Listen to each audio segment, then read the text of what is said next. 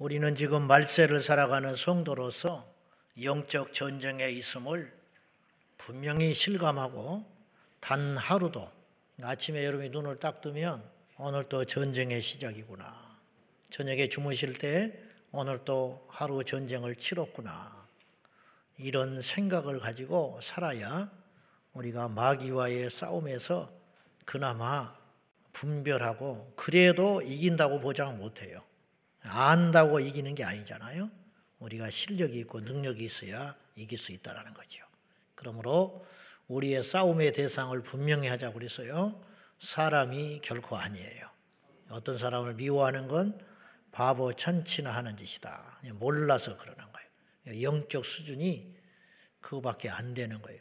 이렇게 미움을 조장하는 세력이 있다라고 우리가 의식해야 된다는 거죠. 그 존재가 마귀다. 근데 그 마귀와의 싸움에서 이기기 위하여 성경은 우리에게 무장해야 할 무기들이 있다고 말씀했는데 그게 일곱 가지다. 그랬어요. 몸의 신체를 기억하면 쉽습니다. 머리에는 구원의 투구를 써라. 그리고 가슴에는 의의 흉배를 붙여라. 이 가슴 방어막입니다.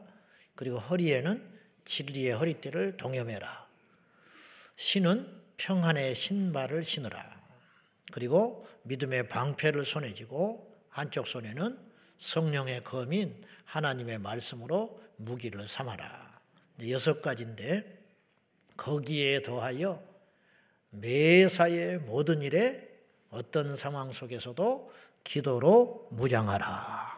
그래서 일곱 가지 무기인데 지난주에 우리가 진리의 허리띠, 신체의 중심이 중추가 허리인데 우리가 진리 가운데 우리 신앙이 서 있지 않으면 넘어지게 되고 힘없는 신앙인이 된다는 거예요. 마귀를 못 이겨요. 우리가 진리 가운데 무장되어 있지 않으니까 겉만 무성하지 어떤 일이 생기면 무너지고 마는 거죠. 그래서 우리 신앙은 철저히 말씀 위에 서 있어야지 어떤 경험이나 자신의 고집 위에 서 있다가는 그건 믿음처럼 보이지만 진정한 믿음은 될 수 없다. 우리가 지난주에 이 말씀을 나눴습니다. 오늘은 두 번째 우리 성도들이 마지막 때에 갖추어야 할 하나님의 전신 갑주 그게 무엇이냐? 가슴판에 붙이는 의의 흉배 이 말씀에 대해서 나누겠습니다. 자, 그러니까 우리가 한마디로 말하면 의롭지 못하면 마귀와의 싸움에서 이길 수 없다 그런 뜻이에요. 의로운 것이 믿음이라는 거예요. 의는 무엇인가? 정의로움, 공명정대함, 옳음 이런 뜻을 갖고 있죠. 하나님은 그 누구보다도 의를 사랑하십니다. 하나님이 두 가지 성품이 하나만 갖고 있는 게 아니에요. 하나님은 사랑과 동시에 공의를 갖고 계시다. 공의 없는 사랑은 사랑이 될 수 없고 사랑이 없는 공의도 공의가 될 수 없는 거예요. 이두 가지가 완벽하게 조화롭게 갖고 계신 분이 하나님이시다. 그런 뜻이에요. 자, 시편 11편 7절에 보면 하나님이 어떤 분인지를 알 수 있어요. 시작. 의로우사 의로운 일을 좋아하시나니 정직한 자는 그의 얼굴을 배우리는 그러니까 하나님이 의를 너무 좋아하신다는 거예요. 그래서 정직하고 의로운 자가 하나님을 만날 수 있다 그런 뜻이에요. 왜냐 수준이 같으니까. 아모스서 5장 24절 말씀에 이런 말씀입니다. 시작. 오직 정의를 물같이 공의를 마르지 않는 강같이 흐르게 할지. 유명한 말씀이죠. 나라의 불의한 일에 나서서 데모 행진할 때 이 말씀을 앞세워서 시위를 많이 했어요. 오직 정의를 물같이 공의를 하수같이 강물같이 흐르게 할지어다. 우리 하나님이 공의와 정의를 이렇게 기뻐하시고 귀 여기시는데 왜 성도들은 그렇게 살지 않느냐? 이렇게 시위한 거예요. 근데 이제 아모스서 5장의 이 말씀의 배경을 보면 이 말씀을 아모스 선지자가 선포하기 전에 어떤 내용이 있냐면 이스라엘 백성들이 절기 때마다 하나님 앞에 무던히 많은 제사를 드렸다는 거예요. 소제나 번제나 갖가지 제물을 엄청나게 하나님께 드렸음에도 불구하고 하나님이 받지 않았다. 그 이유가 뭐냐면 너희들 가운데 정의가 공의가 없기 때문이다. 그러니까 진정한 제물과 제사와 절기가 하나님께 연락되는 그러한 제사가 되려면 너희의 삶이 공의와 정의로 무장되어야 된다. 이 말씀을 하는 거예요. 정의와 공의가 빠진 제물과 제사는 의미가 없다. 그런 뜻이에요. 로마서 1장 17절 말씀 우리가 한번 읽지요. 시작. 하나님의 의가 나타나서 믿음으로 믿음에 이르게 하나니 기록된 바 오직 의인은 믿음으로 말미암아 살리라함과 같으니라. 여기에서 복음에는 하나님의 의가 나타나 있다는 거예요. 기록되어 있다는 거예요. 복음에는 하나님의 의가 나타나 있는데 성도는 그 하나님의 의로 살아야 된다. 근데 한글 성경이라서 저게 우리가 상당히 오해를 해요. 저게 무슨 뜻이냐면 복음에는 하나님의 의, 뜻 의자로 해석을 하는 경우가 있어요. 그래서 복음에는 하나님의 뜻이 담겨져 있다. 말이 되잖아요. 복음에는 하나님의 뜻과 마음과 심정이 있다. 그러니까 그 복음을 아는 자가 믿음으로 살 수 있다. 이렇게 해석해야 할 것 같은데 원래 뜻은 그게 아니에요. 잘못 해석한 거예요. 저 의는 한자로 오를 의자예요. 원어에는 정의다 이 말이에요. 정의. 그러니까 저 말씀을 하나님의 뜻이라고 해석하면 안 돼요. 복음에는 하나님의 공의, 하나님의 올바름, 하나님의 정의가 있기 때문에 믿음으로 산다는 건 성도가 믿음으로 산다는 건 그 하나님의 정의를 알고 하나님의 공의대로 실천하는 삶이 곧 믿음의 삶이다. 그러니까 자기의 삶은 부도덕하고 거짓으로 일관되면서 주일날 와서 주여 주여 하고 부르짖는 것이 믿음의 삶이 아니라는 거예요.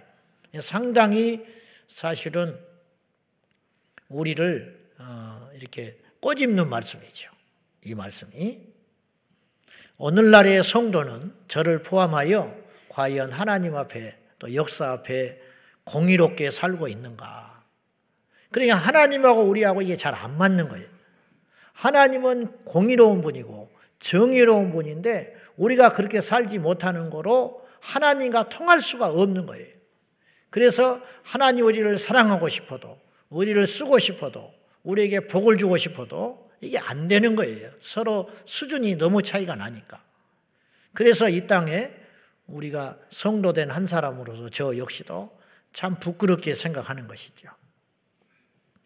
우리가 정의롭지 못하면 종교 행위는 뛰어나지만 영적인 어떤 부분들은 뛰어나지만 우리가 정의롭고 의롭지 못하게 살면 마귀의 공격에 취약해가지고 퍽퍽 쓰러지게 된다는 거예요. 실제로 그런 현상들이 우리 안에 많이 일어나고 있어요. 교회 안팎에. 지금. 우리가 분명히 아, 예수를 믿고 천국 가는 것이 제일 중요한 숙제고 과제입니다. 그래서 우리 신앙의 최종 목적은 천국 가는 것이라고 제가 누차 부르짖고 있습니다. 그게 너무 중요한 숙제이긴 하지만 우리가 아, 잘못되면 개인 기복 신앙화 돼가지고 나는 그냥 천국만 가면 되는 거예요. 그러니까 이 세상의 빛과 소금의 역할에 대해서는 별 관심이 없는 거예요. 지나친 내세 신앙, 그것에 빠져가지고 이 땅에 영향력이 전혀 없는, 왜 영향력이 없느냐? 지금 이 땅의 교회들이 영향력이 없거든요. 공신력 조사를 해보니까 너무 부끄럽게도 불교가 66%를 신뢰한다고 그랬어요. 카톨릭이 67% 나왔어요. 그러면 개신교도 60% 정도는 나와야 돼요. 근데 26% 나왔어요. 3분의 1 토막 나버렸다. 물론 이렇게 된 데에는 언론에 지나친 편향적인 보도가 있어요. 무슨 일만 있으면 이 기독교와 연결을 시키려고 하는 집요한 세력들이 있어요. 그래서 사기를 쳤다. 그럼 그 사람 사기, 여러분 이런 거 나와요? 불교 신자인데 사기 쳤다라는 말 잘 안 나오거든. 근데 목사인데 사기쳤다 이렇게 나와요. 기독교인인데 사기쳤다. 이런 식으로 자꾸만 나오니까 우리 기독교가 공격을 받는 거지요. 근데 이제 이것도 변명할 수 없는 게 물론 원수 마귀가 이 미디어나 언론과 사회 구조와 법들을 통해서 기독교를 벼랑 끝으로 몰아내고 있어요. 왜냐하면 마지막 우리와 싸울 수 있는 대상이거든요. 그럼에도 불구하고 자꾸 우리를 털어내는데 먼지가 안 나면 되잖아요.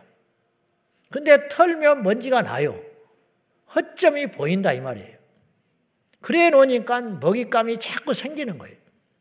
그래도 털어내도 먼지가 안 나면 안 건들 거 아니에요. 그래 봤자 필요 없다고.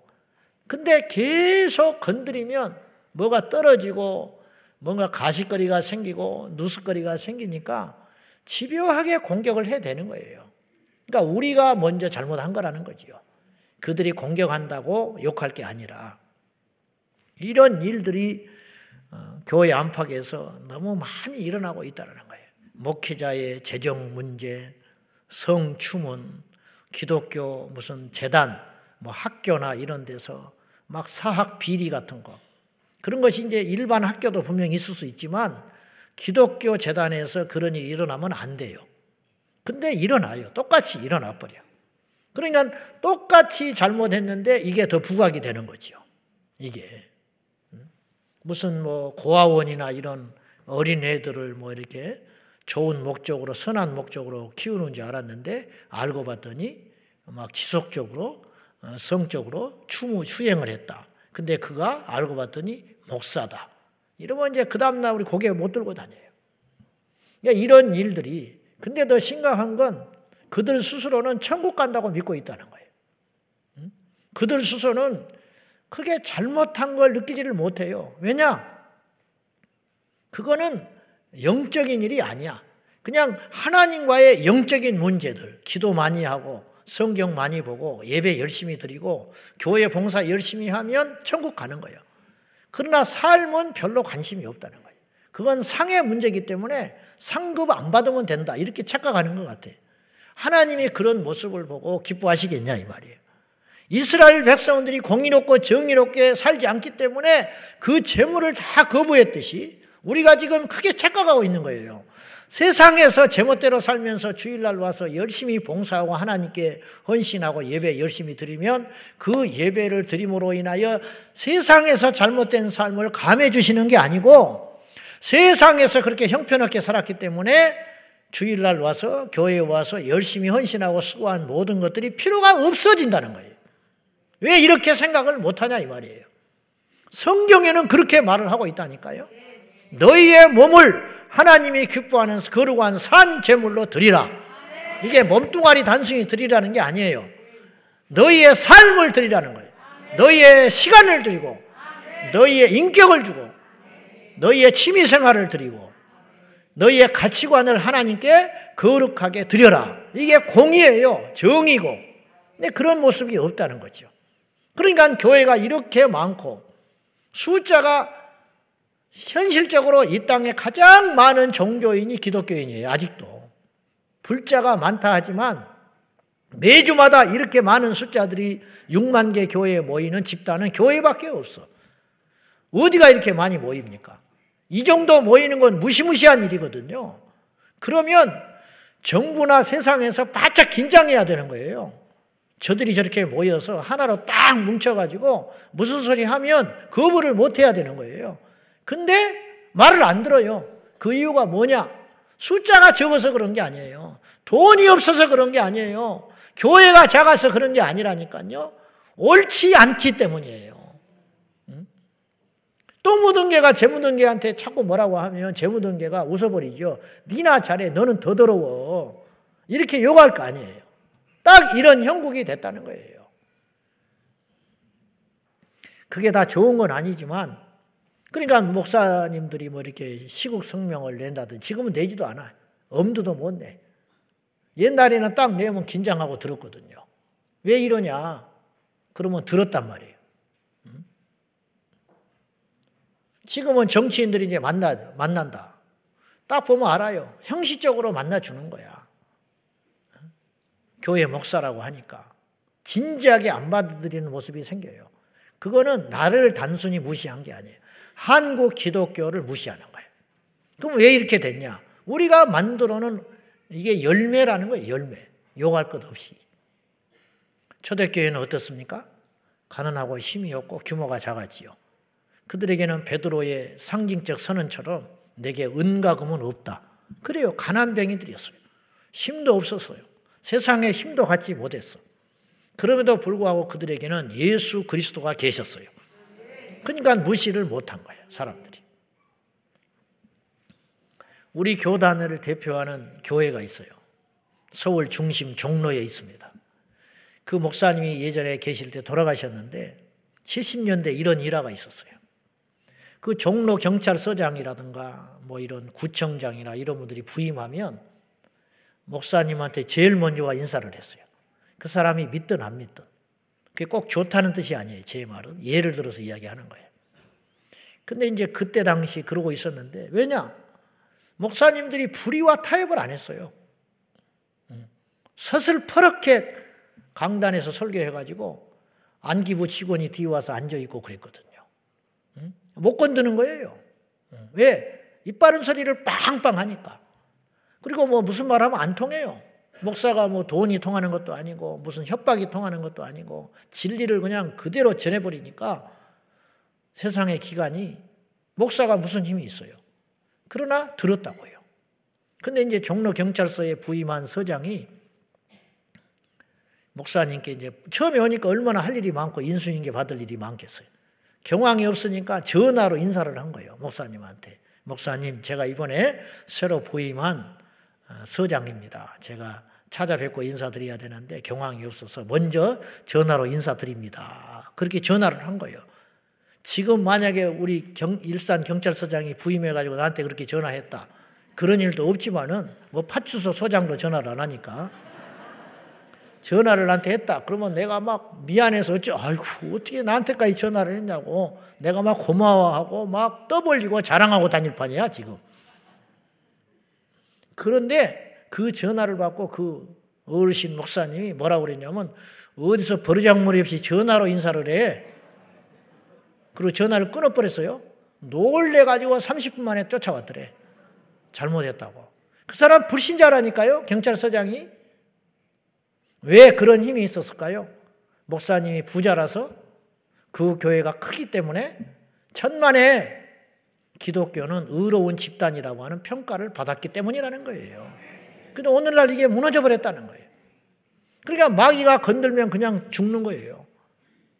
마귀가 건들면 자빠져 버리고. 여러분, 마귀는 누구를 가리지 않아요. 기도하는 사람이라고 안 건들고 성령 충만하다고 안 건들고 목회자라고 안 건드는 존재가 아니라는 거예요.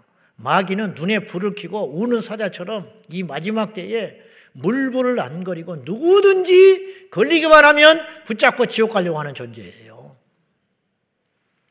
마귀는 잃을 게 없는 존재예요.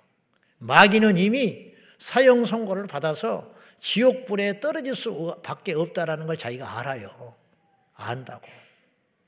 그렇기 때문에 잃을 게 없다고요.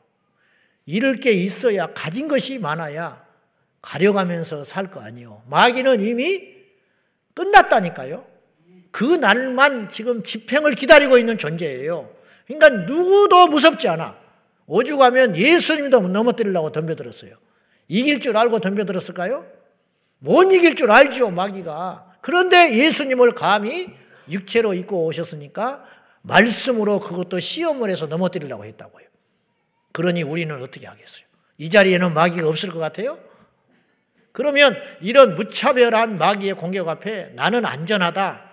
나는 요새 괜찮다. 그렇게 자신있게 말하는 순간 넘어지게 된다는 거예요. 누구든지 사탄의 공격에 놓여 있으니 그런 것들을 우리가 무장해서 지켜내야 한다는 거예요. 그런데 사단이 막 우리를 넘어뜨리려고 유혹과 핍박과 시련과 고난과 각가지 것들을 통해 좋은 것, 나쁜 것, 힘 있는 것, 작은 것, 사사로운 것 모든 걸 동원해 가지고 우리의 심장을 향하여 화살을 쏘아 댈 때 이 방패 마귀, 흉마귀, 이 흉패가 호심경이 단단하면 화살이 날아왔다도 꽂히질 않고 떨어져 버린다는 거예요. 근데 이게 우리 안에 허점이 너무 많아. 우리가 의로움이 없어. 우리가 성도된 자로서 어렵지 못한 부분이 많기 때문에 갑옷이 너덜너덜해져 가지고 구멍이 뻥뻥 뚫려 있어요. 그러니까 오면 그냥 팍팍 꽂혀서 죽어버리는 거예요. 이게 이게 우리 현 실정이라는 거예요. 성경에서 말하는 의는 무엇인가? 의는 얼음이지요. 얼음. 아까 발음이라고 그랬어요. 정직하게, 바르게, 깨끗하게 어, 살아가는 것. 이것이 의라는 거예요. 성도가 사기치고, 거짓말을 밥 먹듯이 하고, 도둑질하고, 간음하고, 바람이나 피우고, 음탕한 농담이나 즐기고, 젊은이들은 동거나 하고 있고, 이렇게 살아가는 모습들이 의의 흉배가 없는 삶이라는 거예요. 그들도 주일날 와서 예배 드리겠죠. 그들도 어떤 헌신들과 수고를 하겠죠. 심지어는 길거리 나가서 전도도 할 수 있어요. 그러나 넘어져요. 왜냐? 의의 무기로 자기를 방어하지 못하니까 마귀가 툭 건드리면 쓰러져 버리는 거예요. 이런 약한 그리스도인의 모습들이 이 땅에 너무 많다는 거예요. 결국 우리가 의롭게 살자는 건 바르게 살자라고 하는 잔소리가 아니에요. 영적인 부분. 그러니까 영적인 부분을 우리가 크게 오해하고 있는 것 같아요. 영적이다. 그러면 철야하고 금식하고 산기도 다니고 뭐 이런 것만 영적으로 생각하는 거예요. 근데 세상에 가서 영향력이 없잖아요. 우리가 철야하는 걸 누가 알아줘요? 철야를 했으면 그 철야한 힘을 가지고 세상에 가서 바르게 살아라 이 말이에요. 근데 그 힘이 없어. 철야만 한 거야, 철야만. 예배만 열심히 손들고 찬송만 한 거야. 떠나간 자리가 휘지가 가득하고 주차는 날리고 어? 주변에서 소음나고 시끄럽다고 그러면 사탄이라고 같이 싸우려고나 하고 이래가지고 되냐 이 말이에요. 이래가지고는 도저히 마귀의 공격을 효과적으로 막아낼 수 없더라 이런 뜻이에요. 신기한 일이 벌어지고 있는 거예요 교회 안에. 어떤 일이 일어나고 있냐? 교회를 오래 다닐수록 소위 말하는 열심 있는 신앙인일수록 세상에 가면 맥을 못 쳐. 가족들한테도 영향력이 없어. 일가 친척들을 만나도 무슨 말을 하면 듣질 않아. 왜 그러냐? 믿음은 좋은데, 종교적 신앙은 좋은데, 왠지 영향력이 없어. 그 영향력이 왜 없냐? 의가 빠져서 그렇다. 의가. 의가. 세상에 없는 무기가 있을 때 우리는 세상을 이길 수가 있어요. 세상이 다 거짓되고 엉망으로 살아갈 때 그리스도인으로서 정직하고 깨끗하게 살아가면 그게 힘이 되는 거예요. 힘. 힘. 한국 유리 최효섭 장로님의 일화가 있어요. 다음과 같이 있어요. 이분이 평안북도 정주군에서 태어났습니다. 근데 이분이 열심히 공부해서 변호사가 되려고 공부를 하는 중에 그 당시 일제시대에 헌법을 보니까 일본 천황을 신으로 받아들여야 한다는 헌법 조문을 보고 그 자리에서 덮어버렸어요. 그리고 변호사의 길을 포기해버려. 그리고는 이분이 사업을 하기 시작해. 정미소 사업을 시작으로 비누 사업 등등을 해가지고 무역으로 돈을 제법 벌게 돼요. 근데 어느 날 그가 이렇게 취급하던 제품이 폭 등을 했어요.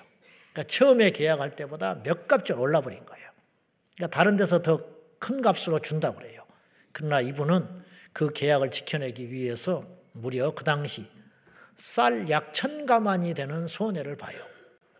손해라기보다는 천가만이를 더 벌 수 있는 기회를 스스로 포기한 거예요. 왜냐? 그리스도인으로서 의와 약속을 지키기 위해서. 그는 1945년 해방이 되면서 기업주들을 악덕, 부르주아 집단으로 몰아가지고 체포하여 죽이던 그 공산주의 사회 세상에서 인민재판을 했지만 같이 근무하던 노동자들이 편을 들어줘요. 그래가지고 무사히 살아날 수 있었어요. 왜? 정직한 줄 아니까. 우리가 어느 수준까지 가야 되냐면 제가 죽을 때까지 그런 목회를 할까 자신은 없지만 우리 교회를 세상 사람들이 뭔가 욕을 하면 우리 주변의 사람들이 우리 교회는 그런 게 아니라고 편들어주는 사람이 나와야 된다고. 내 갈 길이 너무 멀어. 갈 길이. 우리 집사님 한 분이 옛날에 그런 간증을 한 번 하더라고요. 뭐 앞에 나서서 간증은 안 했지만 저한테 힘내라고 그러면서 오래전에 문자를 왔었어요. 자기 집안이 다 안 믿어요. 시가 집도 안 믿고 친정도 안 믿고 외롭게 믿고 있는데 남편도 안 믿어요.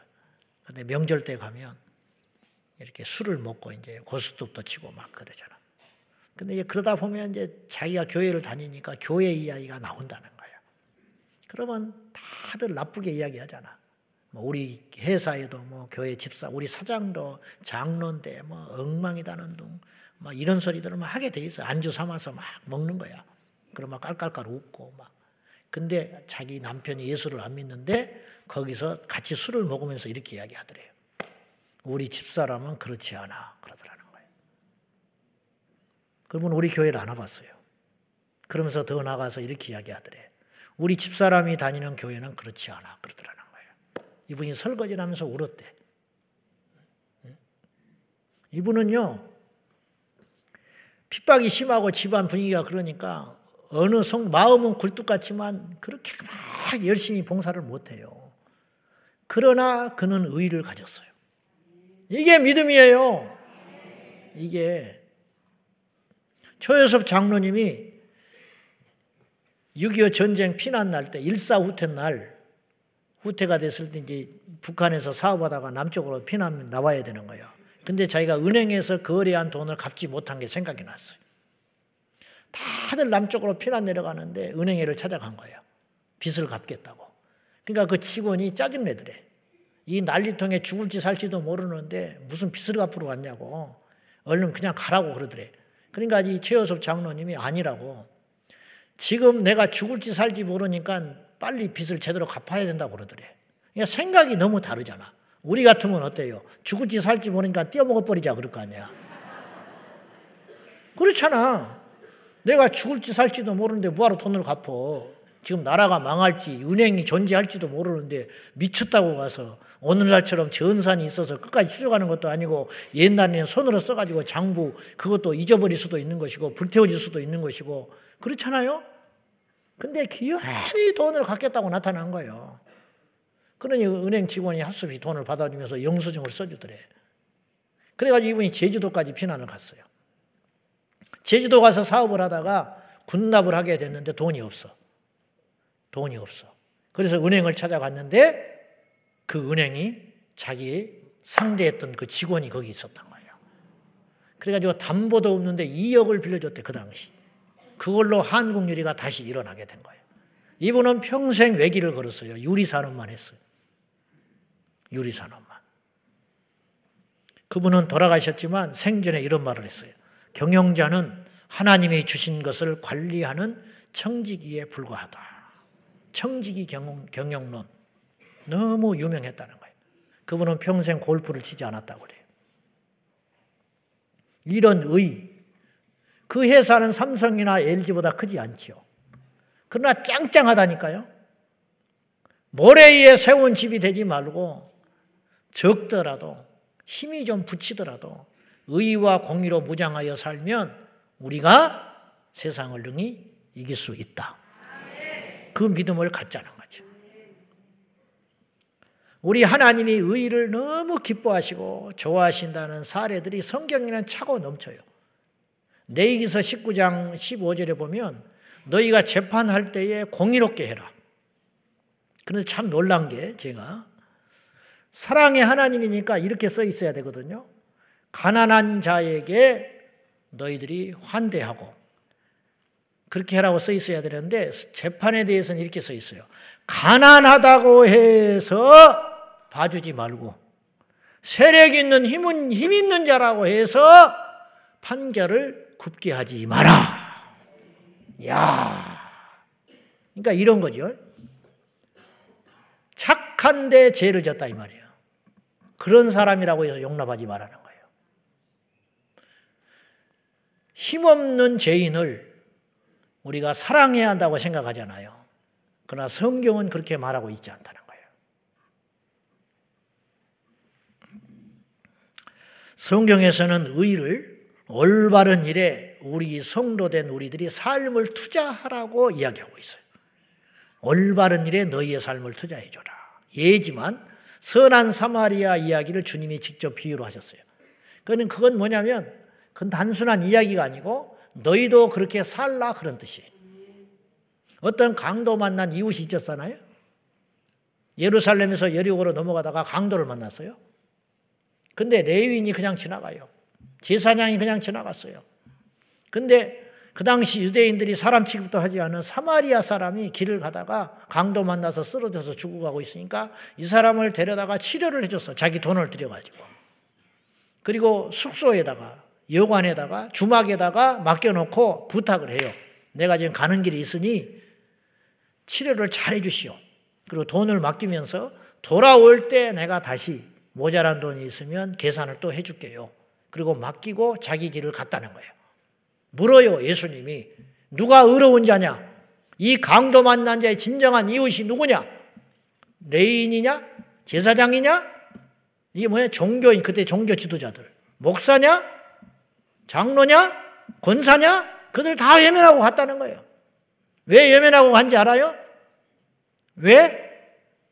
귀찮아서 사실은 율법에 의하면 제사장들은 시체를 가까이 하면 안 돼요. 그러니까 죽은 자 같으니까 시체를 가까이 할까봐 율법을 거스릴까봐 그냥 넘어갔다 이 말이에요. 꼭 사랑이 없어서가 아니라. 그런데 하나님의 정의라고 하는 것은 그 율법을 뛰어넘는 정의가 뭐냐? 약자의 고통에 동참하라는 거예요. 동참하라. 율법에 너희가 밭을 소출할 적에 귀퉁이의 곡식을 수확하지 마라. 남겨놓으라는 거예요. 모퉁이 근처. 얼마나 이게 놀라운 말씀인지 몰라. 이게 3,500년 전의 말씀이에요. 싹싹 걷어들이지 말라는 거예요. 왜냐? 그건 너희들의 몫이 아니라는 거예요. 고아와 연약한 여인들과 가난한 자들의 몫이다. 그리고 수확을 하다 보면 바닥에 떨어질 거 아니야. 그거 걷어들이지 말라는 거예요. 흘린 대로 놔둬라.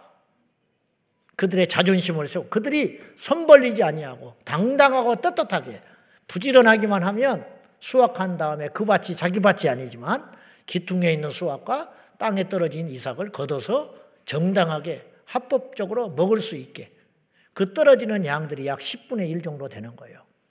그러면 자기 동족의 10분의 1을 같이 먹이고 살리라. 주님은 또 이렇게 명령하셨어요. 동족에게 돈을 주거든 이자를 받지 마라. 가난한 자의 이자를 받지 마라. 가난한 자의 이자를 받지 말라. 너희가 가난한 자의 옷을 빚을 주고 저당을 잡았다는 거예요. 그럴 수 있잖아요. 그것 자체는 뭐라 하지 않았어요. 저당까지는 잡으라 이 말이에요. 저당을 잡되 해지기 전에 그 집에 그 집에 가서 그 옷을 돌려줘라. 왜냐 잘 때 그 옷을 입고 자야 하니까. 그리고 그 다음 날 가서 또 뺏어와야 돼. 뭐 그런지는 모르겠지만 어쨌든 해가 지기 전에 옷을 돌려주라는 거예요. 이게 뭐냐? 단순한 사랑이 아니에요. 하나님의 정의. 이게 있냐 이 말이에요. 우리에게.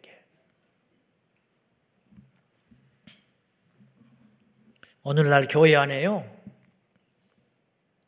아주 나쁜 문화가 생겼어요. 언제부턴가. 그 은혜의 방종. 저는 사랑을 잘못 오용하고 있다고 생각해요. 무슨 말이냐? 교회 안에 어떤 사건이 생겨요. 뭐 안 생길 수가 없죠. 두, 두 명만 모여도 문제가 생기는데. 응? 여러분 식구 두세 명인데도 날마다 생기잖아. 집에서도. 근데 이 공동체가 조용하다는 것 자체가 이상한 거지. 그럴 수는 없어요. 무슨 일이 계속 생긴다고요. 모든 교회들이 그래. 어떤 사건이 딱 생겨. 그럼 반드시 어떤 사건과 사고에는 피해자가 있고 가해자가 있는 거예요. 그거는 안 따지니까 그렇지 분명히 있어요. 자잘못을 따지지 않으니까 그렇지 있다고요. 그런데 오늘날 교회 안에는 나쁜 문화가 만들어져 있어요. 그건 뭐냐? 죄인이 더 떳떳하고 큰 소리 친다는 거예요. 갚으면 되지 그래. 갚으면 된다는 거예요. 배상하면 되지 그래. 몇 주 전에 강남의 어느 교회에서 새벽 기도 하더라 안 빠지고 열심히 교회 봉사하는 이가 530억을 사기를 쳤어요. 돈도 많아. 530억을 교회 안에서 사기를 쳐가지고 들켰네. 근데 이 사람이 큰 소리를 빵빵 치는 거예요. 뭐라고 하느냐? 나 고발하면 돈 안 줘. 그랬어. 고발한 사람한테는 돈 안 갚아버린다는 거예요. 그러니까 그 돈은 이제 일부 쓰고 많이 쓰고 있잖아요. 그 남은 돈 가지고 가만히 있는 사람한테 내가 돈 준다는 거야. 그래가지고 순진하니 또 경찰에서 불러도 대답을 안 해.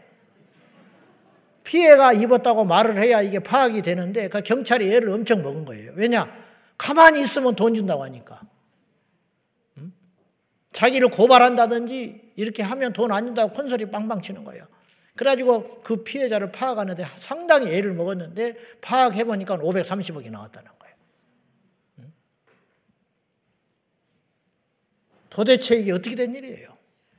이게 교회 안에 일어나고 있는 거 이런 불법적이고 불의한 일들이 그리고 분명히 이런 말이 나올 거예요 또. 사랑으로 덮자고 용서하자고. 그런 사람들이 나와요 또. 이래서는 안 된다는 거예요 교회가. 이러니까 교회가 힘이 없는 거예요 힘이 없어. 오합지졸 모여가지고. 저는 교회를 이렇게 정의하고 싶어요. 군대요 병원이다. 병원만 되면 안 돼요. 군대만 돼서도 안 돼. 군대요 병원이다. 민수기에 보면요. 이스라엘 백성들이 애굽에서 나와 가지고 20세 이상 전쟁에 나갈 수 있는 남자 숫자를 세 봤어요. 그랬더니 60만 명이 조금 넘었어요. 60만 명이 조금 넘었어요. 그런데 40년이 흐른 후에 가나안 땅에 들어가기 직전에 다시 한번 조사를 했어요. 인구 숫자를. 근데 놀랍게도 거의 숫자가 똑같았어. 60만. 그런데 처음 나올 때 그 60만과 마지막에 40년이 지난 다음에 숫자가 여전히 60만인데 가나안 땅에 소문이 났어요. 저들은 강대한 민족이다. 오합지졸이 아니라는 거예요. 왜 그런 일이 생긴지 알아요? 40년 광야 생활을 하는 동안에 이들이 하나님의 말씀으로 무장하여 정의와 공의로 무장하여 여호와의 군대가 돼 있었던 거예요. 여호와의 이름을 망령되 일컫는 이가 하나 있었어요. 그 일을 잡았어요. 이스라엘 사람이 듣고 하나님의 이름을 막 저주했어. 뭐, 뭐 이런 말 했겠죠. 내 하나님 안 믿어. 더러워서 하나님이 살아 있으면 우리를 광야에서 이렇게 내팽개쳐? 뭐 이런 막 말을 했겠지. 딱 잡아다가 하나님께 물었어요. 옥에 집어넣고 어떻게 하면 좋을까요? 하나님이 돌로 때려 죽여버리라고 그랬어. 사랑의 하나님이 그걸 풀어주면 어떻게 됐을까? 계속 그런 일이 생기는 거예요. 안식일 날 나무하러 간 자가 붙잡혔어요. 돌로 때려 죽이라고 그랬어. 성경은 툭하면 죽여버리라고 그래. 하나님이 그 생명이 아깝지 않아서 그랬을까요? 아들 예수님을 보내주기까지 사랑하셨는데 그가 미워서 그랬을까요? 아니죠. 기강을 잡는 거예요. 여호와의 군대를 만들어 가는 거예요. 죄를 허용하면 오합지졸돼요. 죄를 허용하면 세상에 짓밟혀요. 죄를 허용하니까 교회 안에서 재판관이 되자는 게 아니라 그를 어찌 하자는 게 아니라 옳고 그름을 딱 따져서 다시는 그런 일이 생기지 않고 그 당사자에게 죄인에게 우리도 다 죄인이지만 회개할 수 있는 기회를 줘야 된다는 거예요.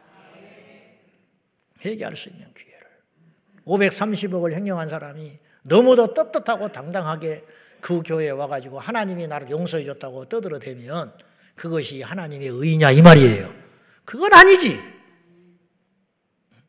정말로 그가 회개가 완성이 되려면요. 피해 입은 사람한테 전부 돌려주고 거기에 더하여 그래서 성경에는 속건제라는 게 있어. 속건제.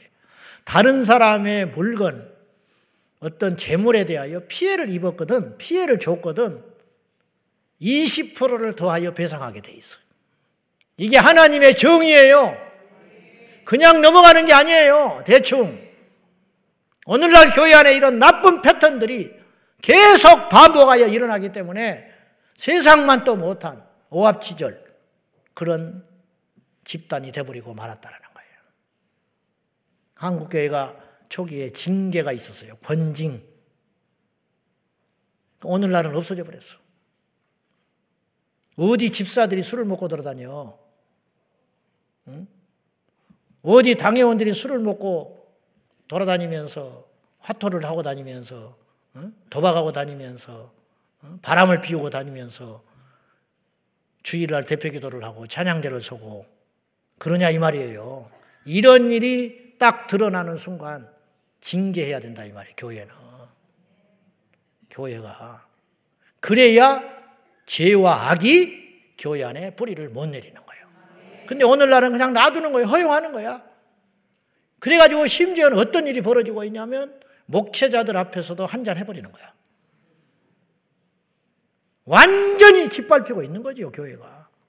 그러면 그곳에 하나님의 능력이 나타나겠냐고. 그런 교회와 그런 신앙 집단을 뭐하러 다니냐, 이 말이에요. 헛고생만 하고 있는 거지. 아니에요. 그건 아니야.